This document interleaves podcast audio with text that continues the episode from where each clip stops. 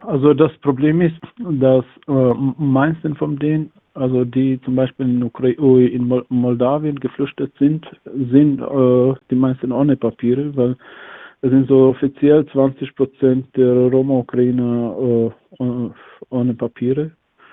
Und das ist auch nicht eine kleine Zahl. Ich meine, es ist 400.000, vielleicht sogar noch mehr Roma, die leben in Ukraine. Und das macht ein bisschen Schwierigkeiten, weil zum Beispiel, wenn die, äh, jetzt aktuell ist so, dass zum Beispiel von Moldawien schicken die nach Rumänien und da werden die einfach nur geduldet, also so wie bei uns Duldung. Die bekommen so einen Status und die können nicht weitergehen, sondern die müssen da bleiben. Aber auch da, wo zu bleiben, ist auch kritisch, weil die haben keine, ähm, also größere Räume und das Problem macht, dass bei Roma sind immer oder die meisten sind äh, mehr, mehr Familienmitglieder, das heißt 10, 15 Leute oder so. Und, und das ist dann schwierig auch den äh, aufzunehmen, zum Beispiel jetzt äh, so wie bei Weise Ukrainer, wo die drei oder vier Personen von meiner Familie sind, dann werden die in Wohnungen äh, oder so privat unterstützt.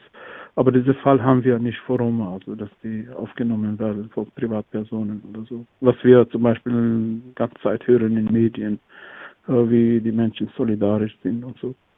Diese Solidarität äh, gilt nicht für Roma. Nee, also äh, ehrlich gesagt, äh, alle, die hier gekommen sind, also jetzt äh, nach Deutschland und mit dem haben wir Gespräche geführt. Äh, man hört schon es äh, herrscht schon Diskriminierung vom Anfang an. Zum Beispiel, wir haben einen Fall bei einer Frau, die hat versucht, mehrmal äh, Ukraine zu, zu, verlassen. Und die in die Grenze, von ukrainische Grenze, die haben sie einfach nicht äh, gelassen. So wie, ja, was wollt ihr jetzt in bessere Leben und so. Also man äh, stellt sich vor, dass die quasi vor eine bessere Zukunft quasi äh, Ukraine verlassen, aber nicht von dem Krieg und so. Ne? Und das macht uns ein bisschen so wie, äh, ne, so wie, ja, was soll das jetzt? Ich meine, es herrscht da Krieg und, und alle sollen gleich behandelt werden. Und äh, zum Beispiel zu, zu diesem Fall, also die Frau war äh, nochmal, hat versucht auch mit ihren Kindern durch die Grenze. Es hat nicht geklappt. Ich meine, sie hat dreimal versucht äh, und hat nicht geklappt. Und dann hat äh, Roma Right Center, also vom RRC, äh, die haben sich ein bisschen eingesetzt und auch ein bisschen Öffentlichkeitsarbeit gemacht und so und die Frau unterstützt und dann hat sie irgendwie geschafft, raus vom Ukraine zu gehen. Ähm, und das ist äh, ein Fall. Und zum nächsten haben wir einen anderen Fall, dass die Leute nach Polen äh, gelandet sind mit einem Bus. Und weniger Stunden danach, also die Leute haben gedacht, okay, wir werden jetzt irgendwo gebracht. Und die sind wieder nach Ukraine reingebracht, äh, also in Lviv. Und das war für uns so ein Schock. Also so die, die Leute haben gedacht, okay, gehen wir irgendwo in eine Sicherheit aber stattdessen sind wieder in Ukraine äh, zurückgeschickt. Und ja, solche Geschichten gibt genug, also ganz viele jetzt. Beispiele für erfahrene Diskriminierung auf der Flucht kann Kenan viele nennen. Also was wir wissen, zum Beispiel in Lviv, also äh, vor so circa zehn Tage äh, oder vielleicht zwei Wochen so, haben die Leute versucht, äh, weil es gab es so eine solidarische Busse aus äh, Polen, die einfach nach Lviv einfach die Leute mitgenommen haben und, äh, äh, und in Sicherheit gebracht und dann wieder, also so wie äh, ganze Zeit, ne, die Busse sind hin und her gegangen. Äh, und was haben die uns berichtet, ist so, dass wenn diese Busse äh, vor Ort kommen, zum Beispiel Lviv, dann die ganze Bus ist leer und warten einfach, dass die Leute äh, kommen. Und äh, ja, wenn nicht genug, äh, also wenn, wenn keine weiße Ukrainer ist, jetzt erstmal sollen diese äh, Bus voll machen und dann kann dieser Bus weggehen. Obwohl der Bus auch halb leer ist, konnte man noch welche Roma mitnehmen. Das machen die nicht. Ne? Und äh, das erstmal kommt vom Fahrer. Also jetzt weiß ich nicht, wie die Strukturen sind äh, von diese Busse, wer genau die organisiert, das weiß ich nicht aber wir wissen nur, dass es solche Busse gibt, die Soli-Busse nennen sich, die einfach äh, hin und her fahren, um die Leute äh, in Sicherheit zu bringen. Aber die nennen kein Roma. Und dann gab es so eine Zeit, wo mehrere Tage, äh, also die meisten sind Roma-Frauen und Kinder, die einfach dort geblieben sind und die haben auch äh, öffentlich auch äh, äh, gepostet und so äh, mit Videos, Live-Videos und so. Die haben echt berichtet, so wie, wie die Lage ist. So wie keiner will uns haben, keiner nimmt uns, keiner will mit uns reden, also die beraten uns nicht. Stattdessen die, äh, die werden auch äh, geschimpft und so, dass die quasi äh, versuchen, ein besseres Leben irgendwo in Westeuropa und das geht nicht. Äh, genau, also das, das läuft eigentlich ständig so. Äh, deswegen äh, wissen wir nicht, äh, wieso die Medien darüber nicht berichten, obwohl äh, es ist nicht kleine Story, also das ist nicht Einzelfall, sondern es trifft fast äh, jede äh, Roma, der aus Ukraine kommt, das solche Erfahrung hat. Rassistische Erfahrungen machen Roma. Man muss hier leider hinzufügen, wie in anderen Ländern auch, in der Ukraine schon lange.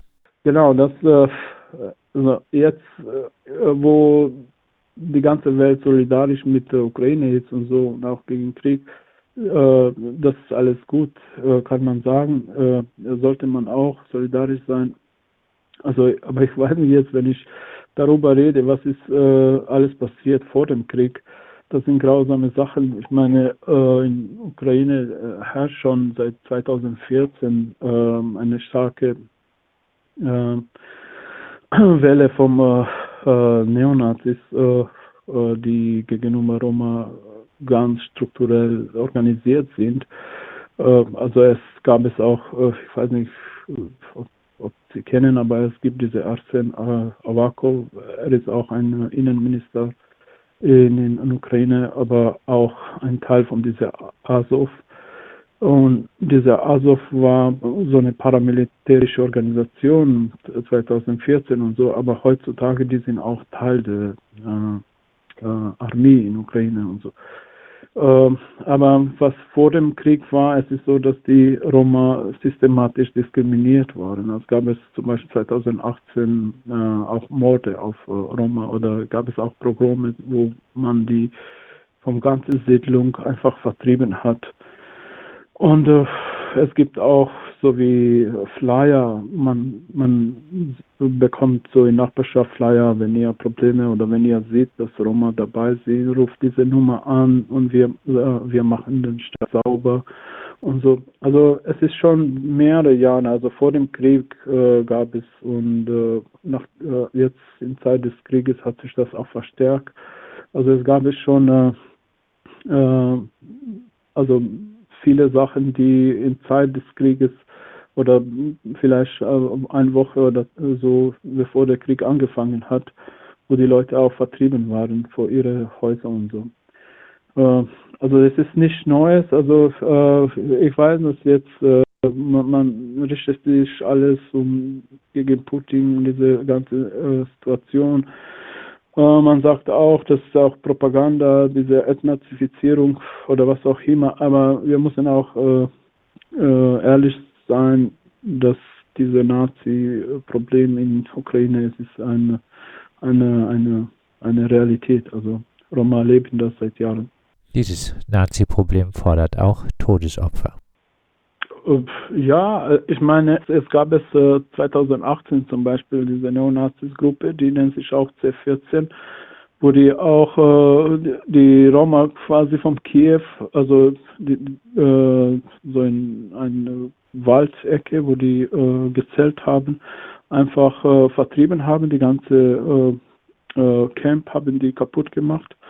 Und es gab es auch einen Mord an eine 22-jährige Junge, also der ermordet war, sogar mit Messer in Herz. Also es gibt schon äh, viele Berichte. Wir haben auch darüber ganz viele auch geschrieben. Man kann auch bei uns bei Roma Discrimination Network, also in der Webseite, ganz viele Artikel darüber äh, lesen. Es ist, wie gesagt, eine Realität für Roma, dass die seit Jahren, also von solchen paramilitärischen Gruppen und Neonazis angegriffen äh, waren und so. Im Jahr 2018 zum Beispiel listet das Roma Anti-Discrimination Network zahlreiche Überfälle auf Roma auf. Neben äh, dem von Kenan erwähnten Angriff auf ein Camp nahe Kiew durch die Neonazi-Gruppe C14 heißt es zum Beispiel, am 22. Mai wurde in der Oblast Ternopil im Westen der Ukraine ein Roma-Camp angezündet.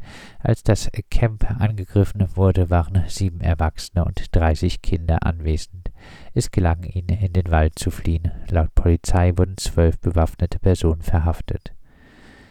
Ein weiterer Angriff fand am 10. Mai statt. In der Nähe von Lwów griffen 30 maskierte Personen Roma an. Die Angreifenden vertrieben die BewohnerInnen mit Gewalt aus ihren Hütten und setzten diese dann in Brand. Kürzlich wurde auch ein Anwalt, der die Opfer eines Angriffs auf Roma in der Oblast Charkow vertritt, in seiner Kanzlei angegriffen. Der Mann ist am 24. Mai von mehreren Personen misshandelt worden. Außerdem drohten sie ihm, ihn zu töten, wenn er die Roma, die letztes Jahr bei dem Angriff zu Schaden kamen, weiterhin vertreten sollte. Bei diesem Angriff am 16. Mai 2017 waren fünf Roma verwundet worden, einer von ihnen tödlich. Der 49-jährige Mann wurde erschossen. Zeugin zufolge war der Angriff rassistisch motiviert und soll auch von lokalen Behörden mit organisiert worden sein, so der Bericht beim Roma Anti-Discrimination Network. Die Justiz arbeitet solche Fälle auf jeden Fall unzureichend auf, so Kenan Emini. Das heißt, mit Justiz äh, äh ist es sehr schwierig, weil die die werden nicht äh, verklagt oder so. Also zum Beispiel bei diesem Mord von dieser Junge, es ist noch nicht geklärt. Obwohl es gibt auch Beweise äh, und Fotos und Videos, weil die haben sich selber aufgenommen und wie die äh, Zelte vom Roma verbrannt haben oder zum Beispiel auch diese ganze äh, Viertel, wo Roma gelebt haben, dass die die verjagt und Polizei war sogar dabei und konnte nichts machen. Beispiele für Antiziganismus findet man auch aktuell in Kriegszeiten in der Ukraine. So zumindest lässt sich ein Bericht beim Roma Anti-Discrimination Network vom 24. März deuten. Ein äh, verstörender Bericht mit Bildern, bei dem junge Romnia an Pfosten gefesselt sind, mit dem wohl unbelegten Vorwurf, sie hätten geklaut. Also äh, ja, das war ein bisschen schwierig, weil äh, äh, es gab viel Kritik wegen dieser Bilder, was wir auch gezeigt haben. Quasi, das ist allgemein, werden äh, Menschen bestraft, die klauen oder so. Aber die, die Fotos äh, sagen für sich selber, also das, äh, das, man kann nicht mit den Menschen so umgehen. Und das sind auch ich meine, viele sagen, das sind Einzelpersonen oder so, die das gemacht haben. Aber wir haben auch andere Videos und andere äh, Dokumentation gesehen, wo auch äh, äh, die Militär auch involviert war. Ähm, also das ist ein Fakt, also dass die so behandelt äh, werden. Ich weiß nicht, also das ist einfach für uns so unvorstellbar, dass man in 21. Jahrhundert sowas mit Menschen macht. Äh, nicht, äh, da sind nicht nur Erwachsene oder so, sondern waren auch Kinder dabei, ne, so zwölfjährige Kenan Emini, selber aus dem Kosovo geflohen, befürchtet, dass sich für Roma die Erlebnisse nach dem Krieg im Kosovo nun nach dem Krieg in der Ukraine wiederholen könnten. Und was wir vermuten ist jetzt, ich weiß nicht, wie lange dieser Krieg wird dauern, aber das wiederholt sich die Geschichte, so wie zum Beispiel bei äh, Jugoslawienkrieg, äh, wo Kosovo-Roma auch vertrieben waren, 1999, äh, wo NATO-Bombardierung stattgefunden hat, 78 Tage. Und äh, da gab es zwei Parteien, nur dass man so ein besseres Bild bekommt. Es gab es die böse Serben, ja, und dann die Albaner als Opfer. Und die haben gegenseitig gekämpft. Und äh, danach Bam, äh, NATO und, äh, hat diese Länder, also Jugoslawien bombardieren und Kosovo auch. Und dann hat sich die, die Armee, die serbische Armee zurückgezogen nach Serbien und auch die serbische Bürger. Und dann, dann sind die nur äh, Kosovo-Roma geblieben. Und dann wurden die auch vertrieben vom äh, Kosovo-Albaner. Und jetzt momentan sind wir äh, vielleicht sogar 200, wenn nicht 250.000 äh, in Diaspora, also in Deutschland, Frankreich und überall. Und wir können nicht mehr zurückkommen, weil unser Eigentum ist weggenommen äh, durch den Krieg. Und nach dem Krieg ist auch eine neue äh, Regierung gewesen und auch neue Strukturen, neues System.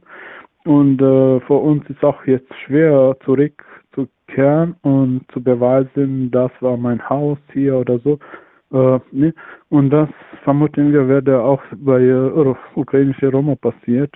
Und auch für diese Leute, die keine Papiere haben. Also für den wissen wir schon jetzt, dass die, die werden nie ihre Eigentum äh, ja, zurückbekommen äh, oder, oder nach dem Krieg, dass die wieder nach Ukraine klarkommen. Also das, äh, das, das haben wir jetzt, also das haben wir seit, seit über 20 Jahren. Also die Leute kommen überhaupt nicht äh, klar, wie gehe ich in Kosovo und wie bekomme ich mein Haus und so weiter. Ne? Äh, und das macht das Problem, wenn man äh, äh, keine Papiere hat weil man kann nichts beweisen dann. Soweit Kenan Emini vom Roma Anti-Discrimination Network RAN. Wir haben mit ihm auch über Probleme von Romnia-Flüchtlingen hierzulande gesprochen. Wir werden diese Aspekte in anderen Beiträgen noch einmal aufgreifen. Am dringendsten braucht es Unterkünfte für größere Familien und auch Busse, die in die Ukraine und die Nachbarländer fahren, um Romja von dort nach hier zu fahren, da sie verständlicherweise, nachdem sie meistens ihre Männer haben zurücklassen müssen, die Familien nicht weiter aufteilen wollen und deshalb auch die Fahrt mit privaten Pkw nicht in Frage kommt.